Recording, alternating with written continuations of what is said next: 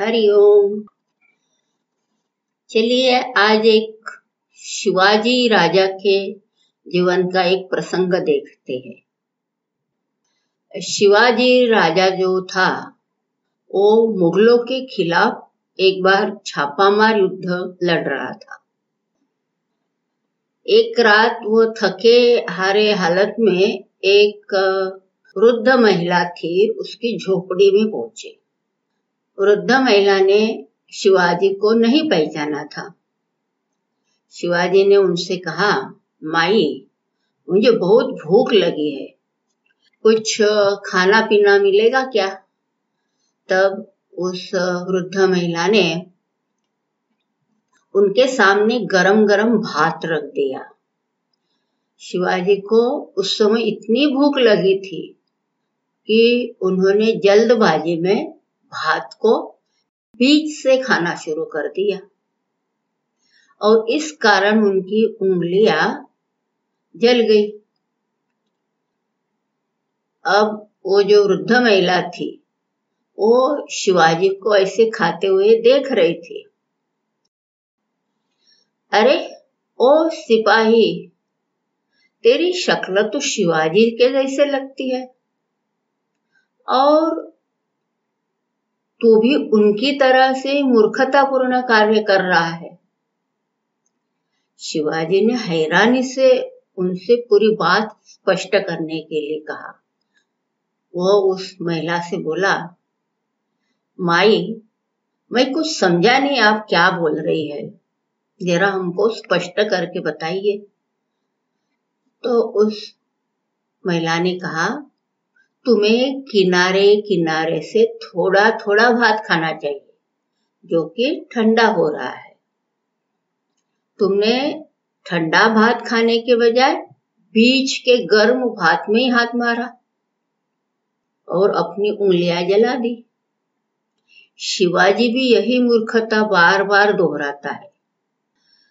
वह भी दूर दूर किनारों पर बसे, जो छोटे छोटे किले हैं।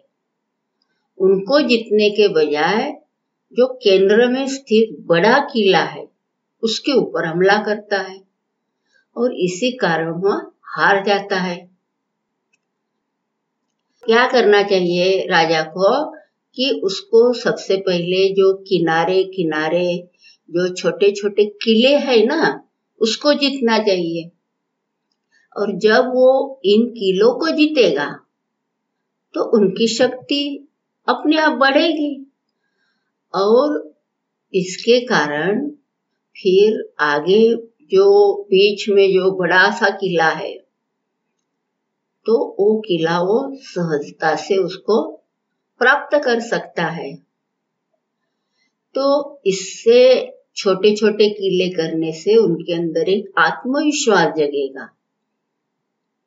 तो शिवाजी को उस वृद्ध महिला की बात समझ में आ गई और उन्होंने पहले वो छोटे छोटे किले जीतने के लिए एक छोटे छोटे लक्ष्य बनाए और धीरे धीरे छोटे छोटे लक्ष्यों के द्वारा अपने आत्मविश्वास के बल पर बड़े से बड़े युद्ध जीते। इस कहानी से यही शिक्षा प्राप्त होती है कि हमें भी किसी बड़े मुकाम तक पहुँचना है।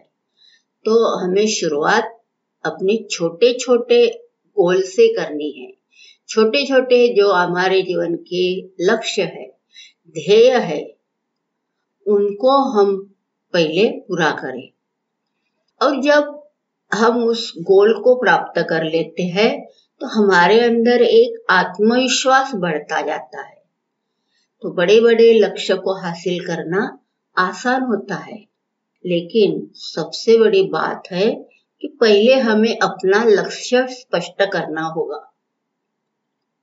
भले हम छोटे छोटे लक्ष्य से शुरुआत करें, लेकिन मन में एक स्पष्ट लक्ष्य होना चाहिए कि जो हमारे आँखों के सामने रख के फिर हम धीमे धीमे अपने मंजिल की ओर अपने कदमों को बढ़ा सकेंगे।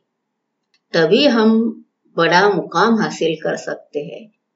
जैसे हम लोग नया साल शुरू होता है, तब अगले साल में हमें क्या करना है, इसके लिए कुछ लक्ष्य रखते हैं। उसमें हमसे जितना संभव होगा, उतना पहले हम लक्ष्य रखें और इसको धीमे धीमे पूरा करने की कोशिश करें। इससे हमारे अंदर आत्मविश्वास जगेगा और आगे बड़ा लक्ष्य रख के उसको हम हासिल कर सकते हैं। इससे हम जीवन में कुछ भी साध्य कर सकते हैं। हरि